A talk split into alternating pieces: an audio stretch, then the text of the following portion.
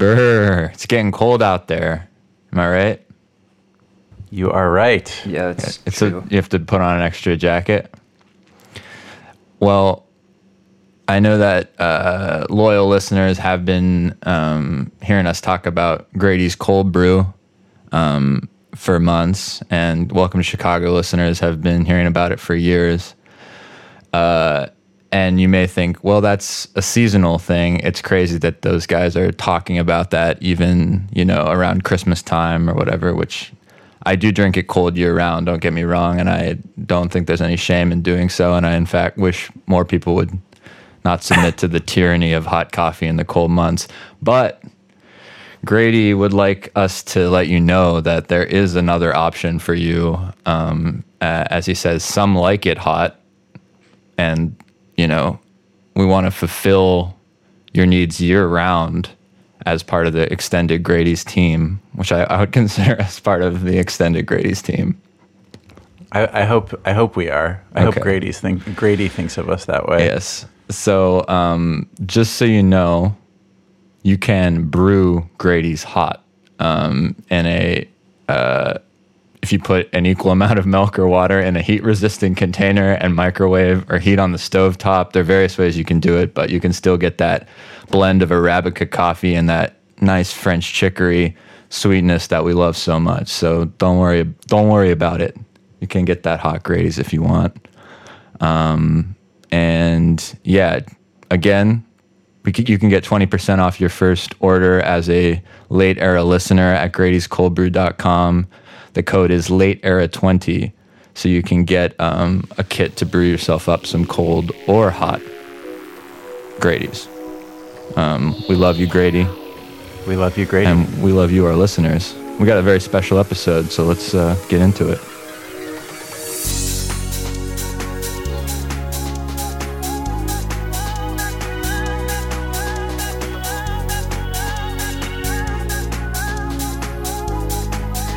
Yeah, so if you don't know by now, you are listening to Late Era. This is the podcast where we dig into the strange left turns that tend to happen uh, late in the careers of uh, artists of all kinds. We're focusing on, you know, classic artists and the the weirdness of their late eras. And uh, today we are talking about a massive album containing one of the biggest, most iconic songs of uh, my childhood, and I guess all of our childhoods. Uh, that is Cher's Believe. And uh, before we dig too far into it, we'll introduce ourselves. My name is Andy Cush. Uh, I play bass in the band Garcia Peoples, and I'm also a contributing editor at Pitchfork. My name is Winston Cook Wilson. I make music uh, as Office Culture and as Winston CW, and I co-host this podcast and the podcast Welcome to Chicago. I'm Sam Sodomsky. I'm a staff writer at Pitchfork. Welcome to Chicago co-host, a musician under various monikers. And I'm so pleased to introduce our very special guest for this episode, one of my favorite music writers. She's a staff writer at Rolling Stone. She has written uh, definitive cover stories on Cardi B, Janelle Monáe, recently The Weeknd. Uh, you might know her writing from Rookie or Vulture. Um, she's a boy band enthusiast. Uh, one of the last things I did before lockdown was speak on a panel uh, with her and some other people at her alma mater, NYU. She has been known as the Sheriff of Brooklyn. Brittany Spanos. Hi, thank you for having me. Thank you for that very nice introduction. Thanks for being with us today, Brittany. Yeah. So, for our listeners, you know, so far we have uh, we've tackled sort of a lot of artists that might be termed classic rock. Uh, you might think if you are sort of a rockist type listener, you might be inclined to dismiss the work of Cher. Uh, so right up front, I'm going to just give a little uh, argument for why this album is uh, worth your attention, even if you're not a Cher fan.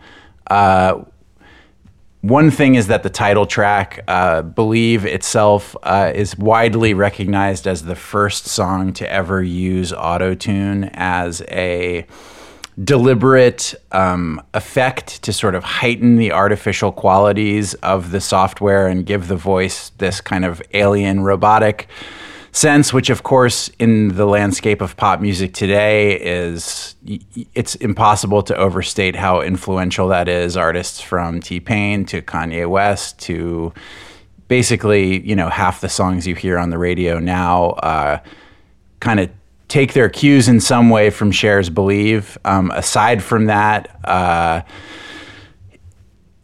it's as this sort of massively popular, iconic album from an artist who was at this point, I guess, like three and a half decades into her career. Uh, it's sort of just a wonderful turn for for Cher's arc to take. And uh, aside from that, has some pretty uh, slamming songs on it. it's got some Simon songs. It's like her th- like third musical comeback of her career. Like, yeah, some, she had she's a it's a career full of comebacks, but this was her biggest, right? Like, yes, biggest. Yeah. Even at ever. the time, there was a New York Times article about it, headlined like "Cher resurrected yet again" or something like that about this uh, song and record. Yeah. How's everyone doing? Before we get into it, how's yeah. everybody doing? How are you doing, Brittany? I'm good. Yeah, I'm I'm chilling. You know, it's I like I like the fall, so I'm I'm hanging out riding riding the pandemic out, listening to a lot of Cher this weekend, so that was great. are you are what you like a Cher super fan? Yeah, I love Cher. Um, I've seen her live twice.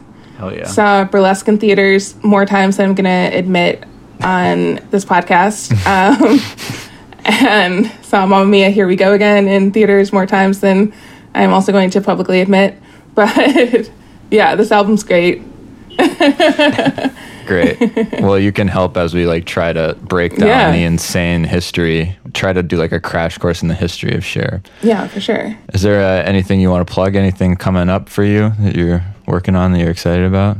Um, we're actually going to be launching very soon the 500 greatest albums of, uh, of all time podcast. Oh wow! Um, it's we have softly announced it already, but there will be more information on it at the end of the month. Um, but yeah, so I will, I will be hosting that. We have some really cool guests, and it'll be breaking down some of the albums that are, are newer on the list or jumped up a lot on, on the new list. Hell yeah. Where was this on the list? Yeah. I forget. This was like 10. It right? was not on there. and it's honestly very, I'm very angry that there's no Cher on the final list, but yeah. The voters spoke and I don't agree with them. Yeah. fair, fair enough. Andy's had a big, big drop. Yeah, on Friday. Uh, on Friday, my band or the band that I play in, Garcia Peoples, we just released our fourth album called Nightcap at Wits End, uh, yeah. which really excited about finally having that out in the world. Uh, we recorded it such a long time ago. It's probably like it was around this time last year that we were kind of going down to the studio to work it out. Um, it, has been a long road toward getting it out there, but uh, I think it's great. It's the first record um, we have ever done that has all six of the band members playing on the whole thing, and it was just a lovely experience to make, and um, I hope people enjoy it. It's great. Fantastic. Yeah. Your best killer album. Yes. When I first heard it, I thought it sounded like the Garcia People's prog album that I've always wanted, and it's been rewarding seeing uh, now that it's out, other people make that connection and uh, affirm my feelings toward it. Yeah, we were definitely in the prog zone when we were making it. Sick. Sam, what's up with you? Oh, you know, maintaining, just trying to get through every day. It's like a day by day kind of thing for me. That's mm-hmm. all I gotta say. That's it. Trying my best. Yeah. How about you, Winston? Preach. Oh, I am good. Uh, I announced um, a new record this week. Put out the first single from it, solo record, uh, under the name Winston CW called Good Guess. It's coming out on December 4th. I'm excited about it. Uh, December 4th is like the end of when you can kind of release an album in a year, and it's about as far as uh, away from election day, you know, as you can go. Like, so hope you know it was the only date for me. Hopefully, it's a it's a winter album, so I think it's solid. Having had an advance of the album for a little while, I can tell listeners that it's incredible, up there with the best stuff Winston has done so far. If you're a fan of the last Office Culture album, it uh, kind of takes his songwriting in a different direction, but uh, still very much recognizable as the work of uh, the same guy, and I think you will be pretty blown away by it. You're just trying Second to all that. just Yeah. trying to butter me up, boys. but I appreciate it. All right, giddy up.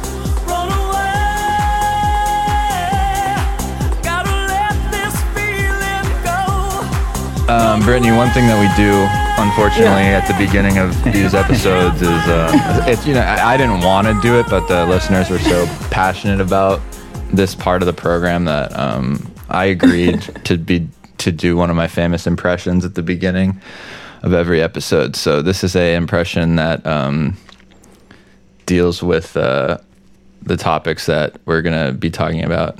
So Let's uh, go. see if you can see if you can uh, guess who this is. I'm getting ready. I didn't practice this one very much, so. hey, babe. I'm uh, I, I love to sing with you in a duo, um, and I also love uh, politics. Um, I'm a ma- I uh, I'm a mayor. I was a mayor. Um, and uh, Where were you the mayor A, a, cong- a congressman of uh, Palm Springs, California, baby. and uh, gee, I just love singing with you. My uh, wife that I had a complicated and uh, problematic relationship with, and Art uh, Garfunkel. no, Sounds Kinda like close. art. Um, and uh, I uh, I died, and I'm speaking to you uh, from beyond the grave. I got you, babe. Uh, I uh, my buddy's Phil Spector. He's a murderer, and uh, I gotta say, this is your most cryptic one yet. I'm trying to I'm trying to move. I was thinking Daryl. Hall, but Daryl Hall's still kicking. Yeah, once the uh, yeah, both Hall and Oates are still kicking. Think of some other famous duos that might relate to Cher, and you'll and you'll probably get it. Um, Casey He's and definitely a member of Milli Vanilli, right? yeah, Yes. close. Okay. Okay. Um, what do you think, Andy? hi there, Andy. I'm just going to take a wild guess. Is it Sonny Bono? That's uh, Sonny Bono. That's by far my worst. Uh, I, I, I'm. Uh, Yeah, that's my. wor- That's my worst ever. I might. I might. definitely not great. My other one was gonna be uh, Nick Cage and Moonstruck. Br- bring me the big knife. oh well, that I would have gotten immediately. Bring me the big knife. Uh, Uchi Muchi. Forget about it. Something like that. But It's a little, little De Niro I thought too. it was wonderful. kind of switched. I haven't had enough Grady's today, guys. Maybe I'll light light myself up another glass, as I say, as I like to say when I uh, when I started off. Okay, God damn it, let's get into it. Now this is Yes. the important part. This is where Yes. we. Um, you might think, listeners, that you know about Cher, um, but you don't, because I realized when I was th- thinking, yeah, I know about Cher. I know about Cher's career. Uh, and then I kind of look back at it. It is insane. It is, there's so much to know, and I feel like her legacy. It's like so hard to distill such a. I, I feel like just like people associate her with one or two th- things, believe, or like the movie they like with her, or I Got You, Babe. But like, she had hits in like number one hits in six different decades. You know, she's like one of the best selling artists of all time and TV and movie star. So this is the Who is Cher segment, and I am gonna kind of guide us through it. But I would appreciate Brittany or anyone else um, interjections here about about this, you know, kind of crash course, interesting Yeah. facts. Okay, so um, she came on the scene in the 60s um, and she was met Sonny Bono pretty early. She was working as a backing singer for Phil Spector for a while and then she started a singing group they had a singing duo as Caesar and Cleo before they became Sonny and Cher. Um, and I guess her first big hit was "All I Really Want to Do" by Dylan, her version of that. Um, and then in the mid '60s, "I Got You, Babe" became like a top ten hit, and then they charted like a bunch. Sonny and Cher charted a bunch of uh, top 40 singles at the, in the second half of the 60s, up and through up through like 1972. But they they were pretty uncool. They went like when they they started, they had a a lot of kind of adversity to you know hippies and uh, countercultural like rock Yeah. music of the time was very like opposed to them and i think sonny hated it and Cher kind of want, was sympathetic to it and started trying to kind of court it a little bit on her records um, Also, uh, one thing I'll jump in and say is like the the one Sonny Bono solo album uh, called Interviews is like a great. It's sort of like a late era album that's not actually late era. It's from 1967, but it's like a pretty amazing sort of like fake psychedelic album that that Sonny Bono made that has still has some like genuinely cool uh, moments on it. That's That fascinating. Definitely worth a listen. yeah because he was i think he was pretty outspoken about at least behind closed doors to not liking this stuff but i feel like they were so I mean, the story of, of her career is kind of like constantly adapting subtly to like stuff that's going on in music and culture, um, which is probably you know there are a lot of figures like that, and that's like maybe why it's it's kind of hard to hard to distill what she did. Um, but I feel like Sonny and Cher were constantly kind of repositioning themselves, which is how they had so much longevity. I don't know.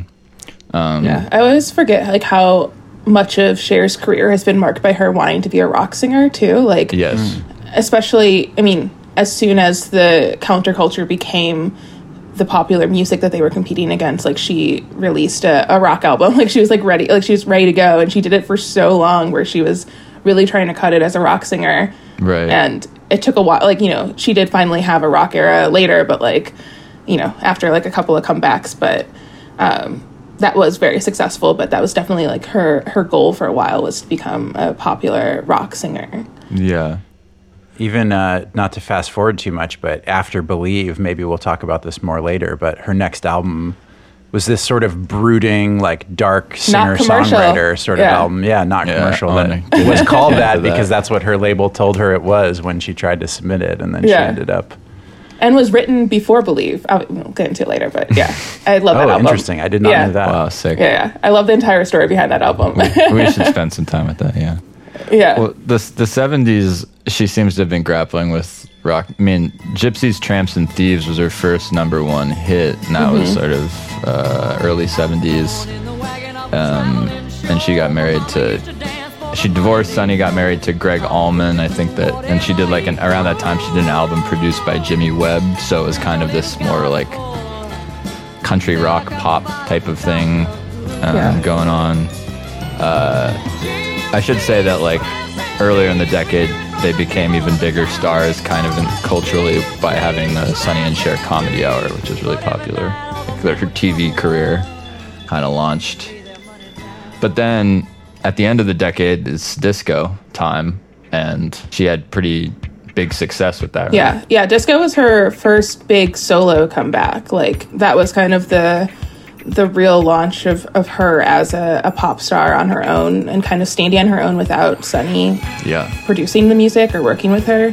Um, she was like such like a, a Studio 54 regular too. Like that was kind of a, a new beginning of her kind of stepping out and, and being like a, a minor celebrity on, of her own right. Um, and also kind of figured into her own solo variety show as well. And kind of that, that success so separate from, from Sonny and, and also a big financial comeback as well because the early 70s she became really really broke because of the divorce and and every like Sonny just being a terrible businessman and like yeah, really fucking her over yeah. And that was also the beginning of Vegas I think right was around the disco era like mm-hmm. when before when Vegas was kind of like Reno now like you know like just like not really people weren't really going it was like a lot of like older people and like there wasn't a lot of really cool residencies and she was doing that just to like pay the bills. Like her and her and Tina Turner kind of both turned to to Vegas briefly post divorces. Wow. Yeah. So the 80s, early 80s, right? That was sort of like movie career time. Yeah. I don't know that much of Cher's filmography other than like Moonstruck and Witches of Eastwick, Yeah. which came out the same year. And she was in another movie called Suspect. So that was like a huge, huge movie year for her. yeah. uh, But um but also that was like she was coming up towards another music comeback at that point. Right? her her finally getting to be a, a rock singer. Rock singer. Yeah. If I she could like turn back time. Yeah. I think it was like too um the the duet with Meatloaf was kind of that launch for her too. She did Dead Ringer for Love with Meatloaf and that was like kind of the first moment where she finally had like a rock hit Yeah. and obviously it was um you know not like her own solo thing but the duet with Meatloaf but if I could turn back time and and that era of Cher kind of helped make her become the rock singer that she had been wanting to be for over a decade at that point. I was gonna say I feel like she find like the timing was finally right. Like rock music was finally like dramatic and like glamorous enough for her to be like at the forefront of it, you know, as opposed to like in the '60s when like her thing was kind of like diametrically opposed to what was becoming cool in rock music, and then the '70s when she was in Vegas and stuff. Yeah, rock music finally caught up to Cher. Exactly. Um, all right, '90s. Not a lot of music at the beginning. She had, she Yeah. had this chronic fatigue that started, and sort Mm-hmm. of uh, I don't know the '90s. The '90s leading up to "Believe" are kind of an interesting slight dead zone in her career. She started doing infomercials, and so she got made fun of a lot. And her movies, like she wasn't doing as many movies. Like Mermaids was like not. It's obviously become like such a a popular movie in the years since, but like you know, it did fine when it came out. Um, and then like she did a bunch of infomercials, and like people weren't really.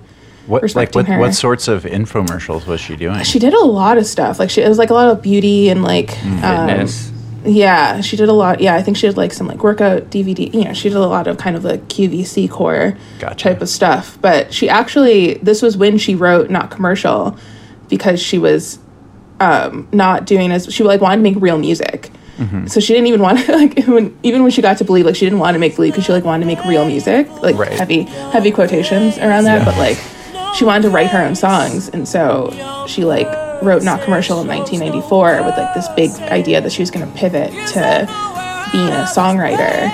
And that album she like wrote like a response to like kurt cobain dying for that. And so which is one of my favorite things about that entire era was that she was like responding to like grunge and you know early 90s rock music and yet again was like i she was like i'm gonna become a, a singer songwriter now and that obviously got detoured um I love that was how kind of her. I love how literal the title is in that context. like it's literally not a commercial like, Yeah. to the other stuff. Yeah, exactly. well, I also like the tie-in to J, jtold.com, which is our last album, because it's like not dot com dot Yeah. commercial. So, and it came out in the w- less than a year after that. So, um, very interesting stuff.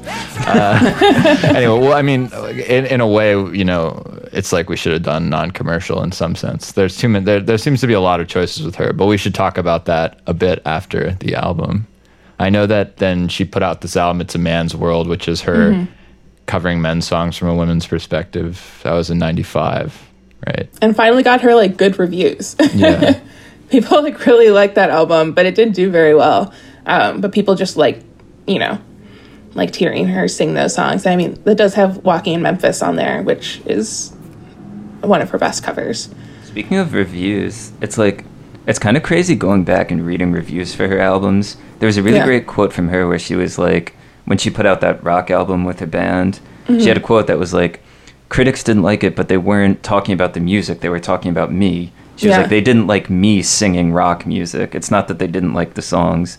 And I feel like that's pretty much like all through her career. Like even the reviews for "Believe" are like pretty middling for an album Yeah. that was like enormous and like kind of unprecedented. Yeah, it's so wild how completely uncool Cher was until like deep, deep, like decades into her career. Like literally, it took 30 years for people to like kind of be like, oh yeah, she's kind of cool as a person, but she's literally fighting against how uncool every single person thought that she was in every era that she existed. And this is like the longest stretch of time.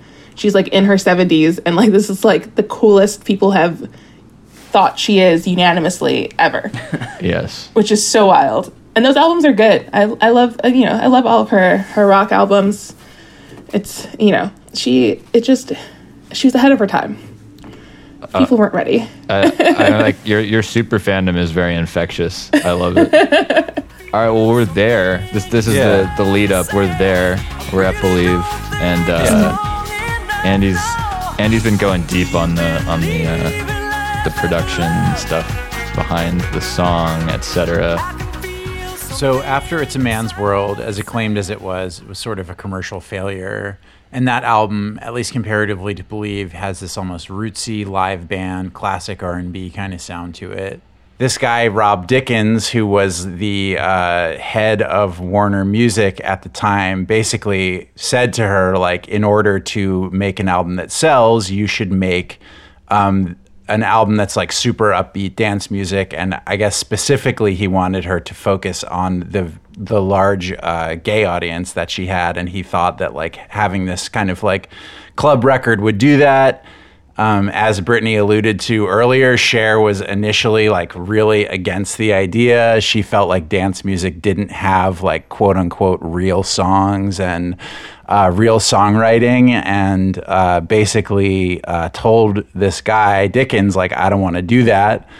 Um, and he was kind of like realizing at the time that he was at the end of his rope working at Warner and that Believe was going to be like his sort of last big thing that he's able to pull off before he gets forced out and like takes it upon himself to convince Cher that um, making a dance album would be a good idea.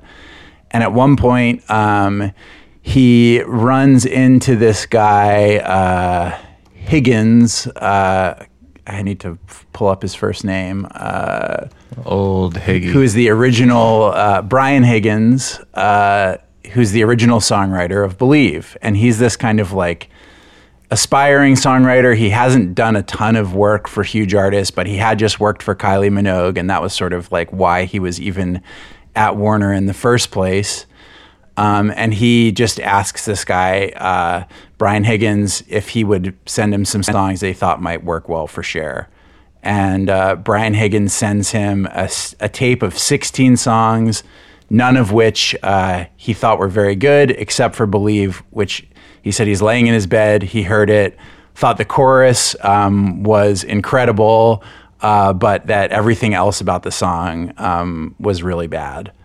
Uh, and uh, Brian Higgins had already sort of had Believe as this baby of his for like years before this. He really believed in the song, uh, no pun intended, uh, and had already tried like for such a long time to make it to make it a thing. And at this point, um, Rob Dickins kind of takes over and is like, you uh, have not done justice to your own song. You have this like genius chorus and you can't figure out what to do with it. And he starts shopping it around to all these other songwriters in the orbit of, of Warner Music. And even then, like there are so many attempts at it uh, that don't work, that Cher doesn't like, uh, that Rob Dickins doesn't like. Um, and then eventually uh, they reach the version uh, that works and Cher loves it. Um, Rob Dickins thinks the bridge, that which is like really one of the greatest bridges of all time, the uh, "I don't need you anymore" part of the song is like such a fist pumping. Like anytime that song comes on, if you're not singing along to that bridge, like you've got ice in your veins or something. Is that true? Is it, every time it comes on, you sing along? I feel like I do, yeah. Yeah, I've never I've never not been able to to sing along to Believe. Sam? And uh, and Yeah, uh, same here. I always fist pump. And Rob Dickins wants to get rid of that bridge, and Cher's the one who's like, "No, this is the perfect bridge for this song." And then that's how they uh, arrive at uh, the final version of "Believe," which is sort of, in my understanding, like the whole album in some sense. I mean, it is an album, but it's also like a delivery system for this one kind of perfect song, Believe. It's the 1st song on the album, it's the title track. It's kind of the one that was the most labored over uh, that they knew, like, if they had a hit on their hands, um, this was going to be it. In some ways, the album is almost like a song cycle that begins with that. It's like almost like elements of that song are like isolated and kind of spread throughout the rest of the record. Like there's Strong Enough, which is another huge single from the album, but that almost feels like it's built from one part of Believe, and then All or Nothing has like a similar guitar part through it. And it's like structured in a way that almost feels like, minus some outliers, it feels like very much like let's just live in this moment as long as we can. yeah, just like trying to make a super focused album with this one sound. I mean, there was a lot of stuff going on at this time like this, right? Like Ki- Kylie Minogue and uh, Ray, of Light. Ray of Light, yeah.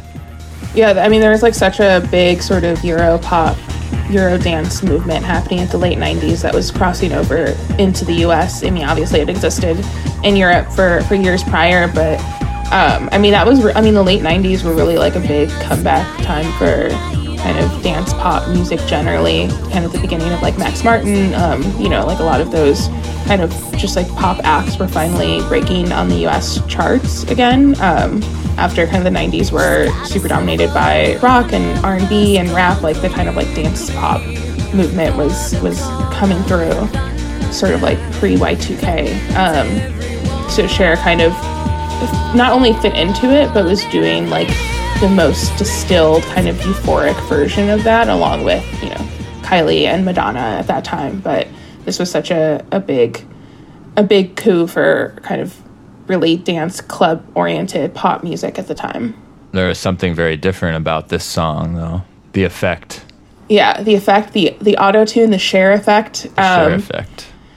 Yeah, I mean, it's funny. Even like I listened to like an isolated version of it of like Believe without the auto tune, and it's just like something that's like so particularly built for Cher's voice as well because her voice kind of already does so much of that warbling and so much of that stuff. So it's just kind of like amping up all of the warbling that Cher does, but gives it this kind of like like like weird kind of like I don't want to call it like robotic, but just like and just like sounds like the future and sounds you know like so so incredibly weird and new um and obviously has has brought us so much of what pop has been since then you know like she real like no one else was using it before and then like we have like you know obviously T-Pain and Kanye and Kesha and everyone sort of utilizing it and kind of taking it to new extremes but um yeah it just kind of the, the way that she used autotune fits so much so well with her voice which is already like you know doesn't need autotune but amped it up completely Right. Totally.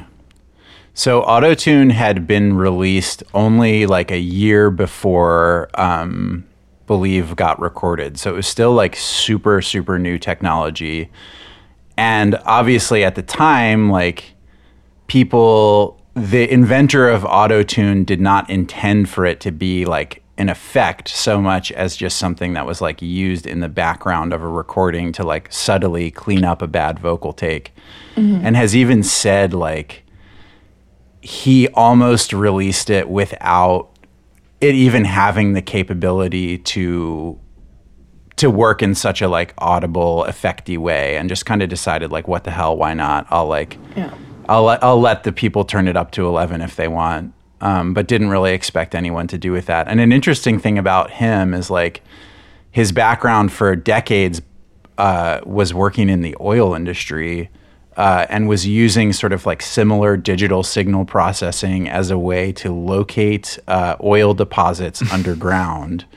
Uh, but was always interested in music, started applying some of these ideas to music, and according to him, came out without a tune when he was having a conversation with a colleague and his wife, and the wife joked, "Oh, I thought it, I, th- I think it'd be great if you could come up with a device that would help me sing in tune."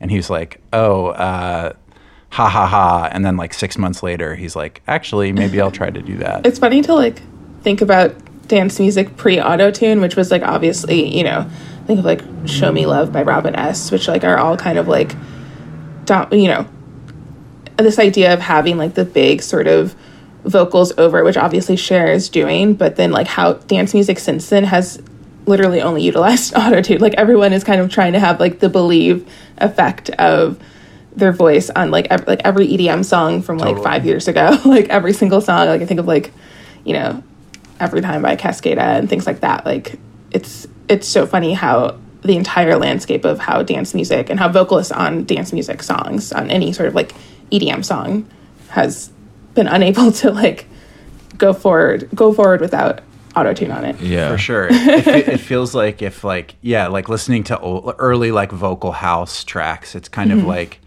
if you wanted to have vocals on against this music, it necessarily had to sort of exist as like a as a contrast to everything else that was happening. Like putting uh, the very human element of a voice against you know this regimented world of sequence synthesizers, drum machines, samplers, and stuff and it feels like okay here finally i guess there was vocoders before but maybe a vocoder distorts the voice so much it doesn't feel enough like a voice anymore but here with autotune and with the way that Cher used it it's finally like you can sing against this landscape of like alien technological music and like finally sort of be a part of that landscape yourself rather than um, this this human this very human element that stands in contrast to it. And Yeah. Yeah. I mean, listening to the song now, well, listening to the whole album straight through, it feels so heavy to me. It feels like it just because of of auto tune now and how and and like how dance music and R and B have developed and you know singing styles. Uh, it's just the he- she has this in you know one of the things about Cher is this like contralto heavy voice with these certain uh, little ticks, and just like hearing a voice that that's he- that's that heavy having this auto tune vibe on it is like now feels like it, it feels more like a a crazy anomaly almost to me now than like you know or like some kind of uh feels like heavy music. Her voice is intense. It's like i was driving around blasting this album in the car. I was like god it's like listening to like nico like the marble index or something. This is like heavy shit. That's how i felt about it sonically. Um, but then i thought about the fact that like you know disco diva like disco music uh, which she was very much a part of. That the the big singers of that time had really heavy voices, you know, like really uh, kind of weighty.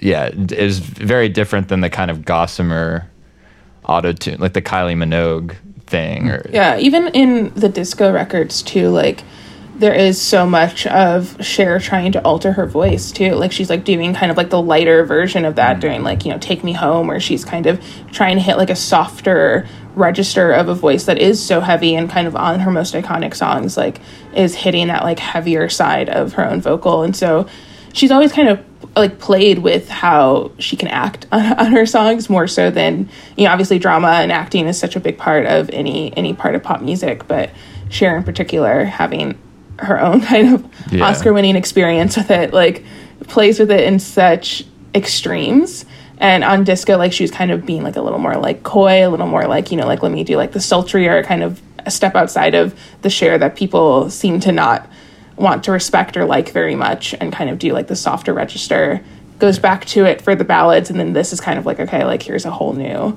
that's really a new version Yeah, and even I believe there's kind of like telephony voice. Like she, you know, there's like some different vocal effects outside of auto tune to kind mm-hmm. of differentiate the parts of the song and go into these different zones. when you read about the studio experience, it's like very much that she's the one who's like, what if we tried doing this with my voice? Like she was clearly like searching for these new expressive registers, kind of in the same way that Britney's talking about that she used to do with her singing itself, but sort of guiding the producers to do that with technology Right.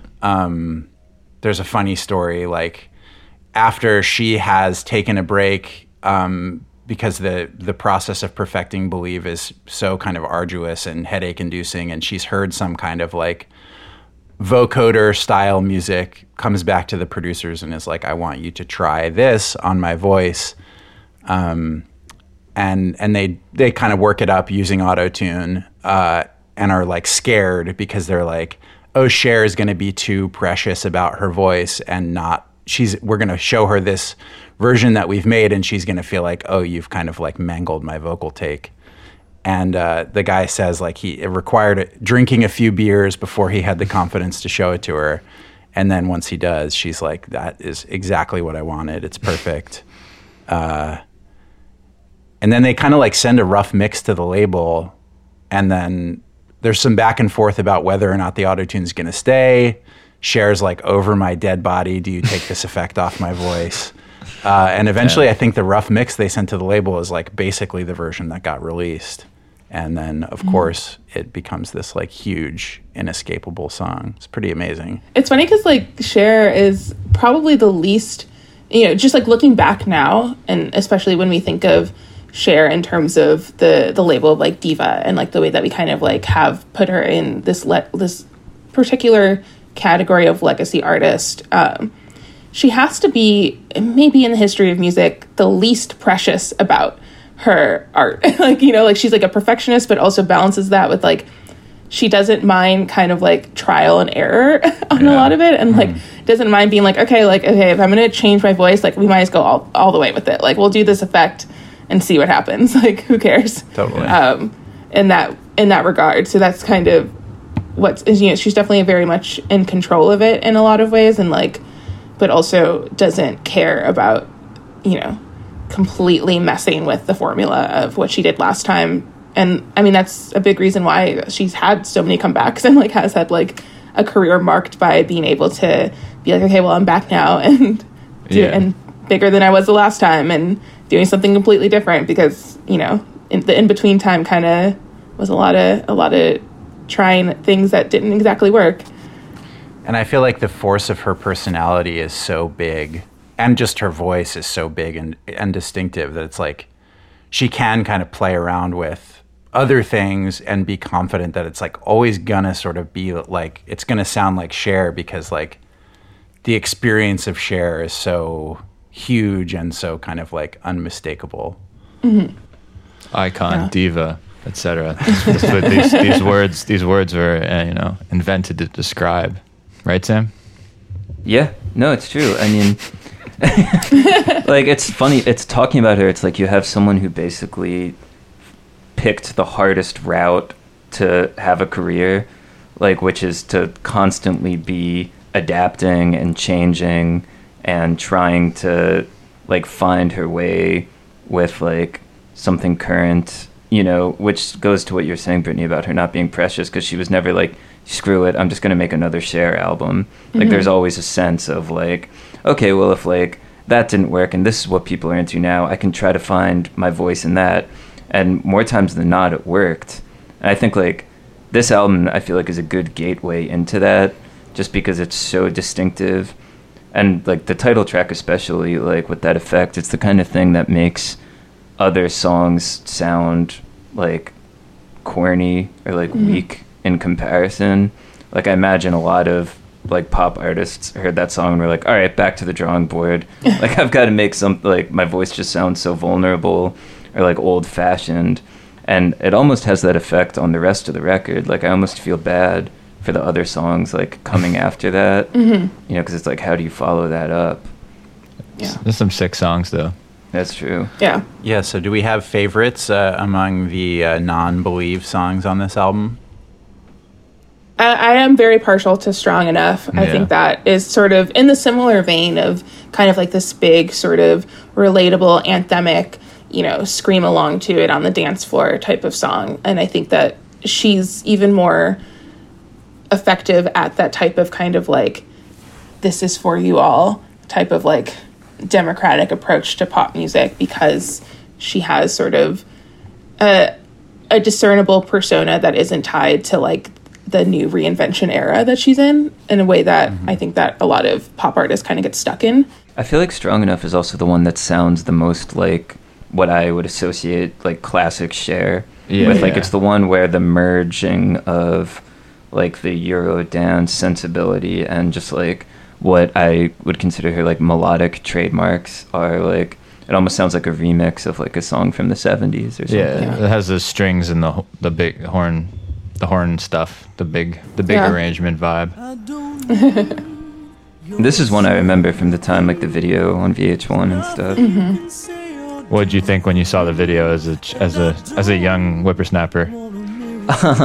I mean, I like this is one of like the first huge albums I remember from my childhood. Just like the video on TV, like the album on like the racks at Sam Goody or whatever. I think as a kid, it like seemed really futuristic. I think like I identified at the time that it wasn't really my thing, mm-hmm. but you know. Yeah. I like just like it's a whole swirl of like this, like J Lo waiting for tonight, Yeah, like mm-hmm. this whole era. yeah.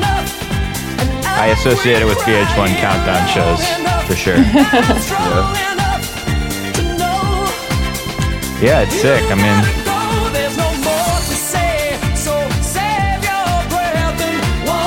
I like it almost as much as Believe. Yeah. The record does a good job of like making this sort of production, which is like pretty much in the vein of classic disco, like updated, you know, for 1998, with um, stuff that's like very much more in that kind of like synthetic Eurodance world. Yeah. And it's all kind of swirled together, but you never really get the sense that like that they're working against each other. Like something, I guess it's probably just Cher Cher's voice and presence kind of like makes it all feel pretty uh, coherent. Yeah. Yeah, it never feels like nostalgic for disco too much. Like it doesn't Yeah, feel like too retro and too much of like a, a disco pastiche where it feels very of that time. I mean, there, and there's the the kind of outlier song, which don't even feel like outliers. They feel like kind of nice breaks that are part of the same world. Like the Power, which is was like an Amy Grant song, as Sam said, but it has that acoustic guitar Latin pop vibe to it a bit. And then there's like the overt Latin pop song, and uh, just a little bit of threads of other '90s music going on, other other pop trends going on at the time. This song is a pretty bizarre one. Yeah. Bold Yeah. move to sequence it right after Believe. I know. Yeah, it has like some tabla going in the background or something. Yeah. Her voice is also like it sounds like maybe the least affected vocal take on it. Yeah. Like it's pretty dry. A flower grows, an old man dies, and through it all we still survive. A poor man dreams, but no one hears. Ain't nothing changed much through the years. Some interesting, some in- interesting sentiments in here. Hmm, cool. Goes a little deeper than you might think. Sort of a tangent, but do you know who loved early Amy Grant? Is Judee Sill. Oh, for real? Yeah, like I think she loved like those big cosmic questions and like kind of pop songs. Like there's an essay in one of the liner notes where it was like like at the end of her life she just listened to like that first Amy Grant album all the time. Interesting. Like she wanted to make that kind of music in the future. Didn't Peter Cetera also work with Amy Grant? He did. Yeah. Did. It's all connecting. it's all connecting. Uh, what's- Andy, what One you- of, uh, what's one that you? Yeah, That caught my your favorite ear. song other than "Believe" on here, and I, I really like the power too. But uh, I, the one that I would turn to the most, I think, is "Taxi Taxi," Yeah, which pretty I sick. feel like is among the. It's sort of on the far other end of the spectrum. It's like before I knew that Todd Terry produced this, this intro, I was like, this sounds like Todd Terry. Like it's just like straight up house music, uh, and I lo- I just love the production. I love it. The, the lyrics are um, also kind of like cosmic. Like she's talking about Orpheus and like on the surface it's just sort of like a taxi ride and he's taking her somewhere, but you get the sense that it's like a taxi ride like to you know the afterlife or something. So it's got this interesting um, lyrical conceit and I just think that the, the beat is great. It's kind of spooky. It's like Yeah. when I heard it, I was- on the taxi she driver. like she sings it like Scott Walker or something. it's like ooh. That's like- what I'm. That's what I'm talking about. With, Yeah. her, with her voice, sometimes it just hits like, whoa, Yeah. whoa. I mean, I text I texted the two of you on my first listen of the album, containing or comparing a part of it to Circuit de, Circuit des You, and I was like sort of half joking because it was a similar lyric, but it like her voice really does have that same kind of like bone chilling power to it. Yeah. Mm-hmm. Can I put on this one part of Taxi Taxi? Yes.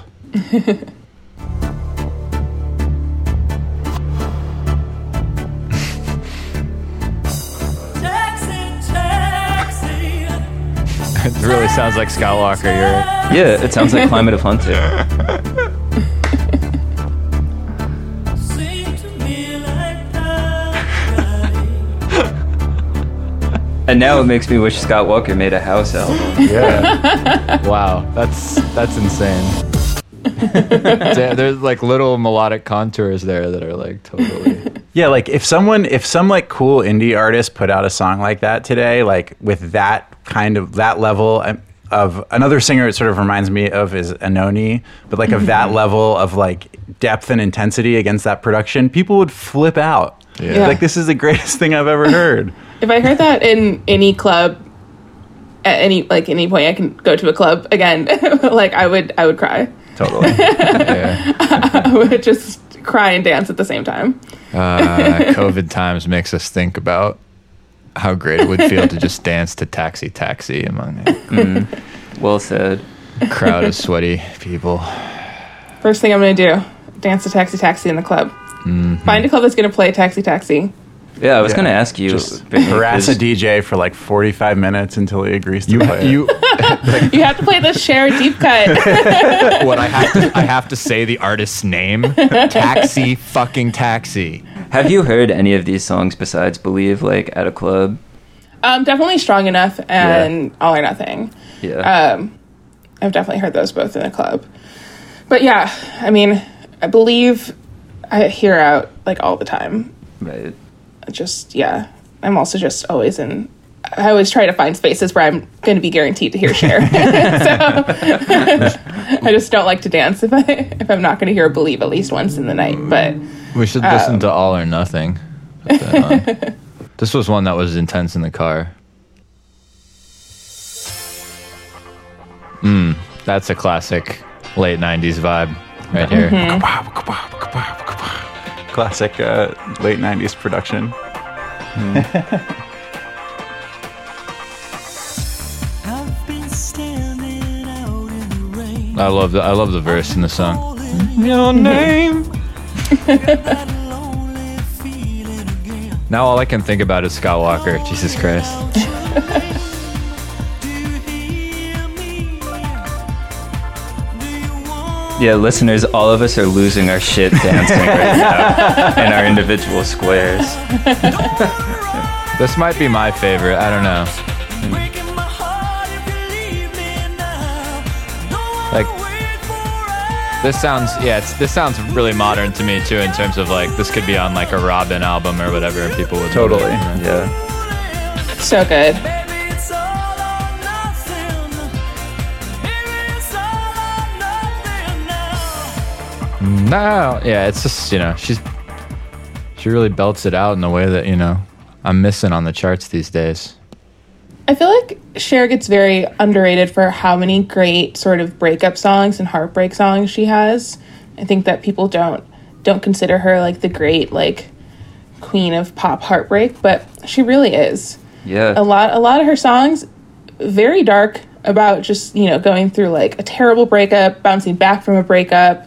Some of her greatest songs are all about that. And it's kind of like especially 80s on are are very much marked by that and people people don't appreciate her as the as the great heartbreak pop queen. There, there's a great story about the writing of Believe uh, when it's like going through all these rewrites and stuff, where there's like a version that gets uh, given to Cher. Um, that like the music is all in place, but they're just toying with the lyrics. And the second verse, which uh, the second verse in this version that she got is like v- still sort of like wallowing in heartbreak in the same way that the first verse is. And she like says to the songwriter like you can have me sad and depressed for like one verse but you can't have me sad and depressed for two verses.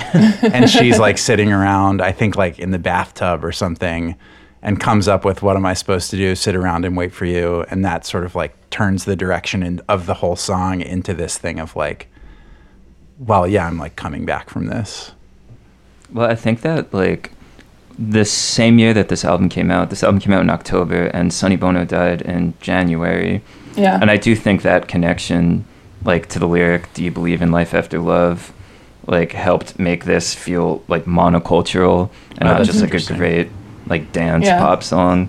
it's dedicated to him because Right. she recorded. She didn't record the album until that summer, I think. Um, passed away like in January or February of that year, and so a lot of it is, um, you know, obviously like that particular type of chorus is very much inspired by kind of coming back from this really, especially since they had just become kind of close again um, in the '90s and had become friends again. But I think it was it was heavily impacted by that, um, and also I think a lot of a lot of the more like heartbreak songs of the 90s for her kind of came off of her relationship with Rob Camilletti, the the bagel boy that she mm-hmm. dated for I've- several years. I fell into like a no pun intended hole, like thinking about this Can one. Can you guys tell us about the Bagel Boy Yeah. for, Yeah. for people like me who don't know what that is? I'm gonna put. So I a didn't realize ba- I'll put a bagel boy sound effect here. I don't know.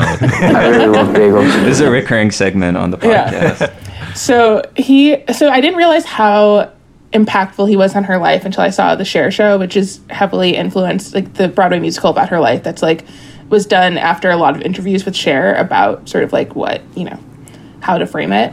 And so he was after a string he they started in, in the late 80s and he was kind of like the string of really young lovers that she had taken in the 80s. She dated Tom Cruise, Val Kilmer, Richie Sambora, you know, all the hits. And she started Sambora, dating of course. Uh, this like random guy from I think Queens, just like worked at a bagel store, just like you know, they had like he was just like some ran- random random dude, not a famous guy. Like they just met one day and then they started dating. And he was in a couple of her music videos. He was in I Found Someone, and he was also in the We All Sleep Alone original video, which she does a remix version of for Believe.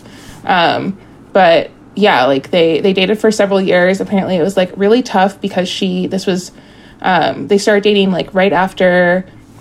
I mean, when her self-titled album came out in '87, so she had never really been bigger as a solo artist at that point. Until then, she was suddenly a tabloid star. She had like you know all these hit films, and he was not adjusting well to like her fame mm-hmm. and couldn't handle a lot of it. So I think that kind of was a, a big one of her big heartbreaks, along with you know obviously like Gregg Allman and Sonny Bono, like one of the the three big heartbreaks for her. But- So she liked bagels. likes bagels? She likes bagels. I really love bagels. Good to know. Yeah, I don't think she's had a public romance since then. I don't think she's like been like at least like public about any of her dating since Rob Camilletti. Wow. Yeah. Damn, it's heavy. Yeah. Um, Do you believe in life after after the bagel boy? I really love bagels. I don't no longer. Sometimes you have a last love, comes in unexpected places, Yeah. right? Yeah, Amen, It's beautiful. Mhm. Yeah. What else? Anything we want to talk about? Or do we want to talk about what happens after this? I have not gone through the experience of listening to the entirety of Not Commercial, and I would like to. Sam, I think the listeners should hear it because in some ways this is like Yeah. a really late era thing that maybe we should just kind Yeah. of get into. I don't think you can really find it a lot of it's on they have the songs on YouTube, which is how yeah, I've yeah, heard that's it. where I was listening to it. it was like one of the first internet only releases, I believe, because it was just like on her website or something. Because sh- I don't think the label wanted to officially release it. But yeah, I mean, the Fall Kurt's Blues is a great song. I I'm just like that's like one of the greatest things I'd ever learned in my life as a huge Nirvana stan and also a Cher stan to find that they once converged in that capacity was very very important to me. There's also like a song, like a protest song about the Catholic Church. that, Yes. uh, Sisters of Mercy. controversy Yeah. there. Yeah. Yeah. Well, let's hear the one that Brittany likes. Whoa.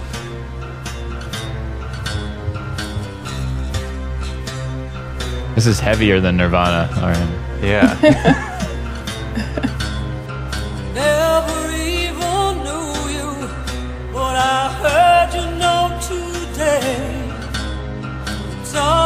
This is sort of like if you want to zero in on that Scott Walker circuit does you like undertone of believe it's like really on the surface here.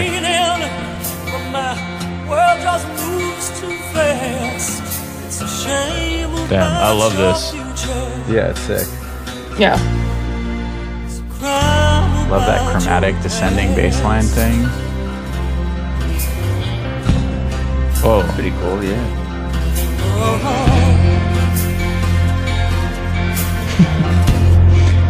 Listeners, now all of us are losing our shit in a different way. I'm, I'm really losing my Man. shit. It's uh-huh. Got the some some of that like "Come as You Are" guitar on there. Yeah, I, was- I, I heard a little Billy Corgan in some of the chords. Yeah, there. it's maybe the most important song that's ever been released in my lifetime. I, I'm, incl- I'm inclined to agree with you. Yeah. And The first comment on the YouTube is Rolling Stone brought me here. I'm guessing maybe that was I something think I you wrote wrote. about it. Whoa. Hell yeah. Wow. I did a public service. sure, amazing. Maybe the most important article I've ever written is reminding people that this was that this existed. Um, but yeah, the album was written in '94. Happened pretty quickly.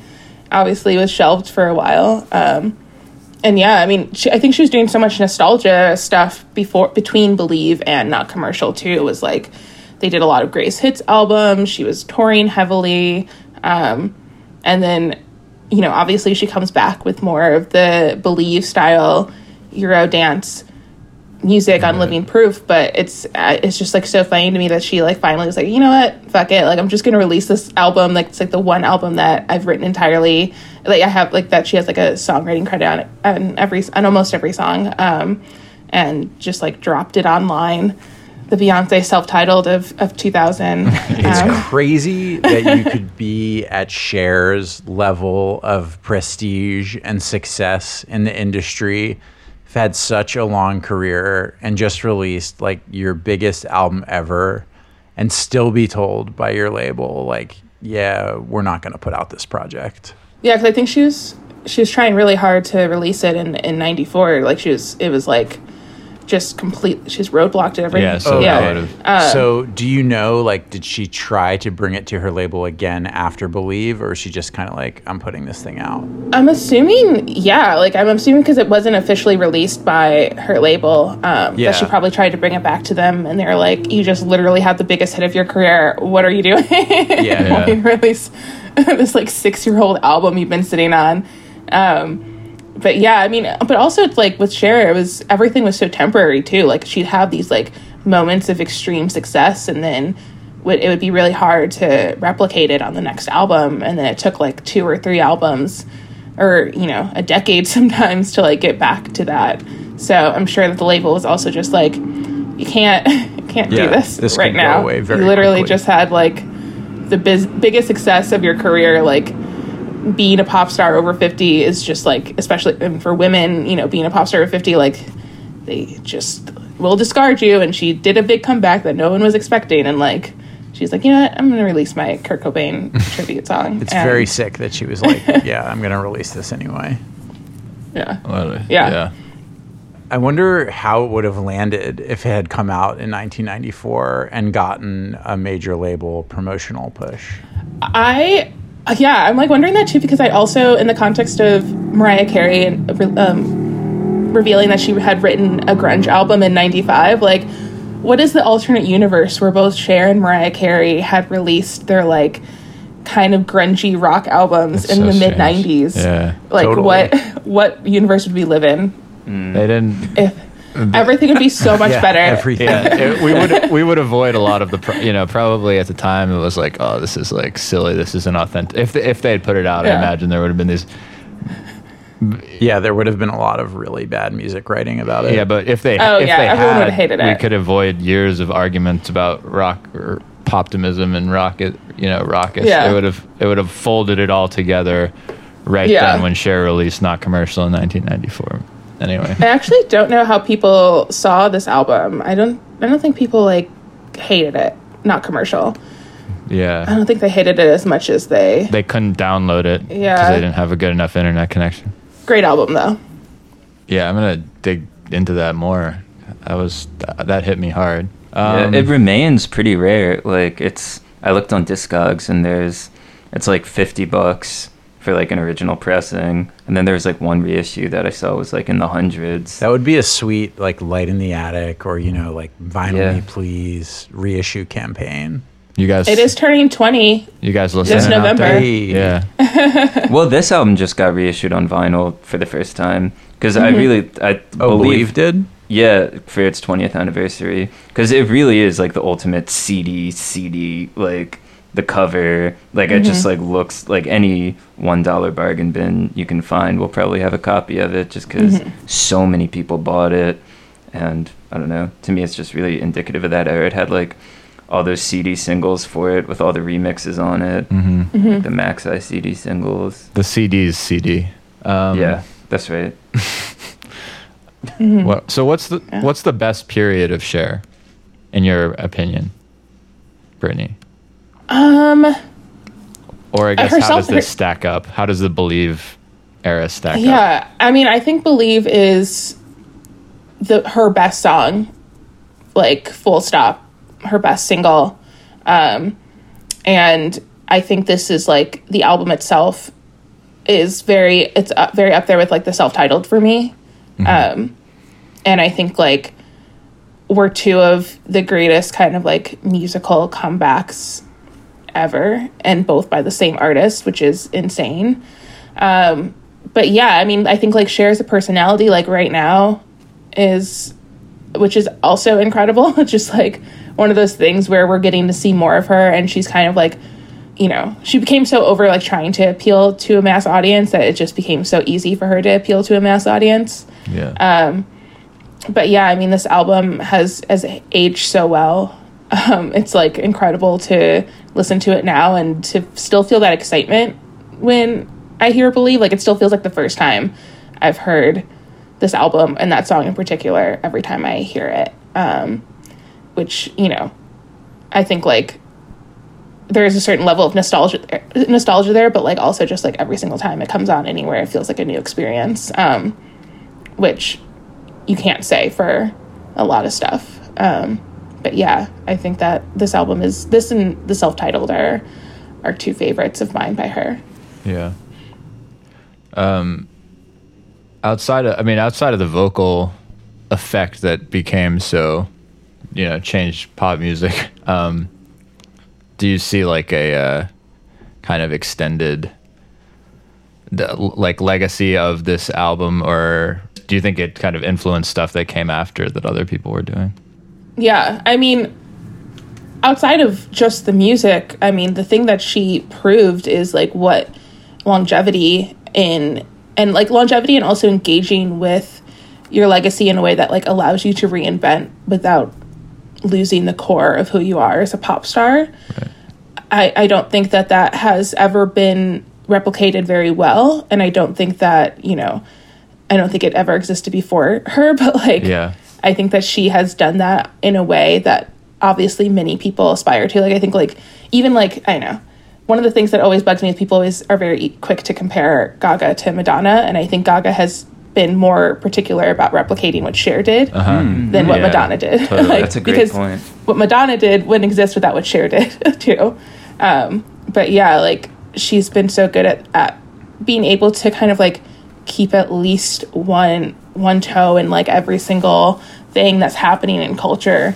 But she at, at the end of the day she's still just the Cher like the Cher that we met with i got you babe and like you know like the Cher that we met you know re- like re-met with you know take me home and that we re-met with moonstruck like it's like all the same person and doesn't feel totally like you know it doesn't feel like they're all disconnected in any way. Yeah. which again it's very rare to like have that type of like career over 50 plus years and still feel like it's all this like it feels all connected and feels like it's all led up to believe and everything that believe created after makes sense. But yeah musically i mean it just opened so many doors for um, eurodance and house music and like everything that we heard in the years following. Um, i mean she just completely reinvented like what pop music could be It's funny, someone like Mad- the Madonna thing of just kind of trying to push the extremes, make you kind of feel like she is a different person on different albums and dramatize that those changes as opposed to kind of look at what I can do while still being myself. I don't know. I mean, you could say that that's what Madonna's doing, but it really feels more like Cher's just in the center of things, being like trying stuff on and mm-hmm. For fun, but like Yeah. in a you know in a way that works and is meaningful. She's cool. I mean, that's one thing. Is she's just really fucking. People thought cool. she was so uncool for so long, and she's so cool. There's a whole Rolling Stone article I pulled up, I think from around If I Could Turn Back Time, Yeah. where the whole lead paragraph is the writer just trying to convince you that Cher is actually extremely cool. And the writer's Yeah. on board, but it definitely speaks to Cher's cultural standing It's also me. in a time machine. the writer's like, who among us wouldn't want to date someone 20 years younger than us? Who among us wouldn't want to wear a rainbow wig or whatever? Yeah. I thought you were going to say, who among us wouldn't want to date the person who makes their bagels? That's who Yeah, he I, is. mean, I really she's love like no one's been like no one has been so fearless, and it's so funny because like so many of her songs are about like you know like am I gonna like am I gonna be strong enough? Like can I keep living after this? Like can I like you know can I make it anymore? And like she's literally like every single thing that she's done has been such like a huge risk. Even looking at the way that she was like dressing in the 80s like she like did so much of like she changed the course of like what red carpet fashion could be and like what stage fashion could be um and like just completely has been like you know whatever like i'm sure at the end of the day like i'll show up to the oscars in like a giant headpiece and a crop top and, and like a low rise skirt and be like this is this is how i'm dressing for the oscars and then win Damn. This this Oh, should be a whole Cher podcast. I, I could talk about Cher literally all day, Yeah. every day, and I, I do really sometimes. serious tone, like serial kind of vibe. Okay, before we get on with more Cher, a quick break to remind you that Late Era is powered by Grady's Cold Brew, the greatest coffee in all the land, as far as I'm concerned. Uh, you can buy it in a bottle, you can buy it in a huge box that will last you forever. You can buy a kit to brew Grady's yourself at home. Uh, cold is how we usually drink it, but now that we're getting into the wet, cold, windy autumn, perhaps you're uh, wanting a cozy hot cup of coffee.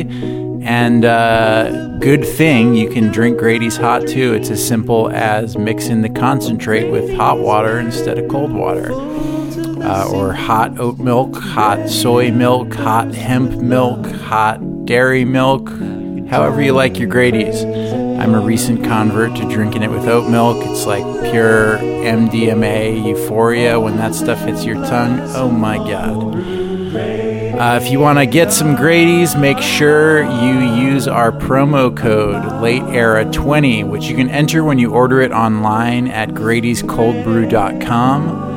Uh, once again, that code is late era 20, and the website is Grady'sColdBrew.com. Put it in. If you're a first time customer, you get 20% off your whole order. Uh, it's great stuff. Okay, on with the show.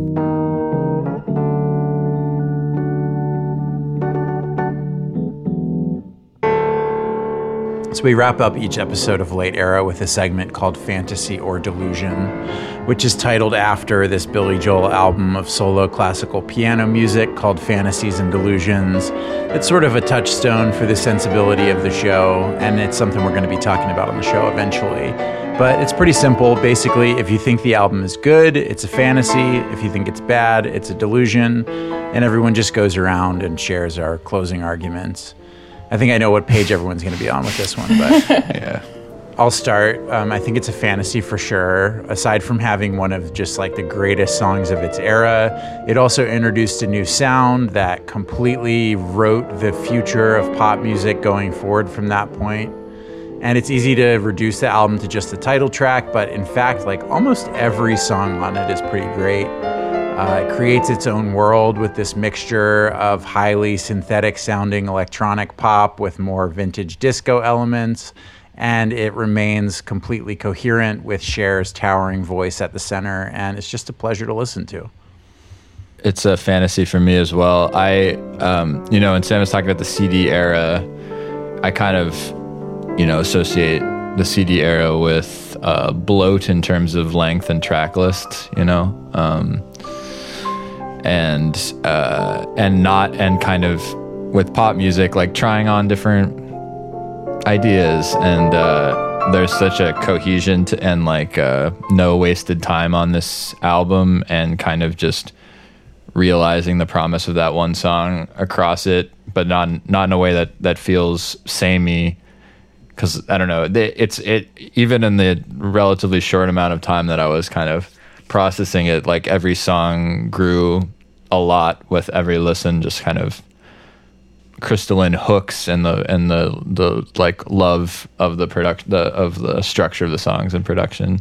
I love I love Cher's voice. I think that's more than ever. I was like, man, what an instrument. And yeah, and she sounds like Scott Walker too. that's what I that's what I learned. No, it's uh it's definitely worth checking out. And uh, anyone out there, uh, rock music fans listening in that don't think Cher is cool and don't think Cher is heavy, how wrong you are, my friends. Check this album out. Yeah, I'll say it's a fantasy for me as well. It's one of my favorite types of albums, which is like a huge commercial breakthrough that is followed up with an artist kind of reintroducing themselves as a cult figure.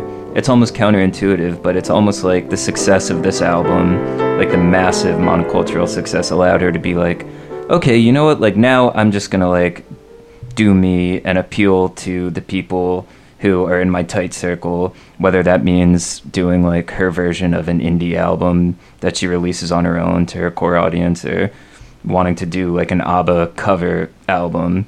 It's cool, and I think that is another example of her showing a way to evolve and age gracefully as a pop artist. And I think it's something that a lot of people from rock and pop could learn from her. You know, um, yeah, I think it's a great album. Um, yeah, imagine if I said it was a delusion. everything Not as I'm like, enthusiastic as you guys. it is a fantasy for me. 10 out of 10 album. Um, banger after banger.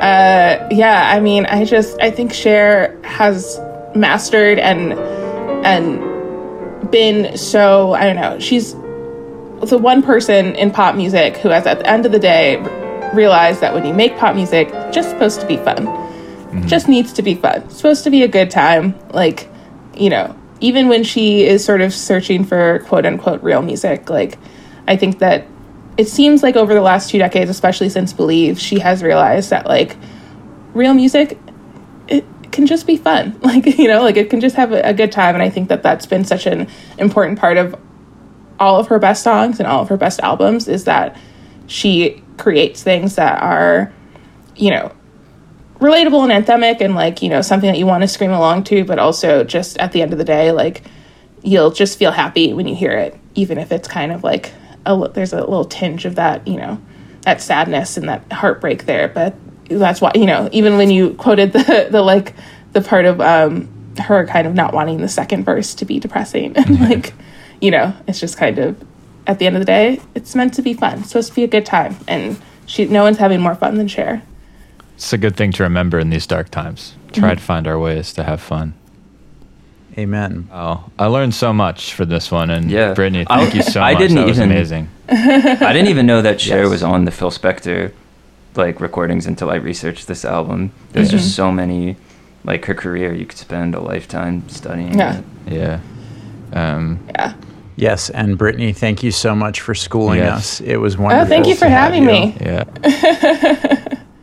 Next time, what do we got going? Uh, next episode is a sad one. We'll be talking about uh, Don Henley's songs from my childhood, which is a cover of uh, like his album length cover of all the TV theme songs from I guess when he was a boy.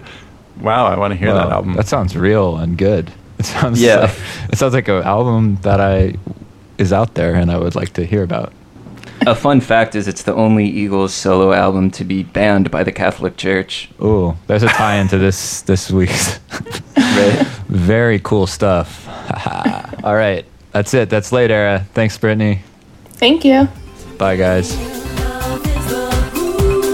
Late Era is hosted by Andy Cush, Sam Sodomsky, and Winston Cook Wilson. It is edited and produced by Winston Cook Wilson. The executive producers of Late Era are Brian Brinkman and RJB. Logo design by Liz B. Art and Design. Late Era is a part of Osiris Media.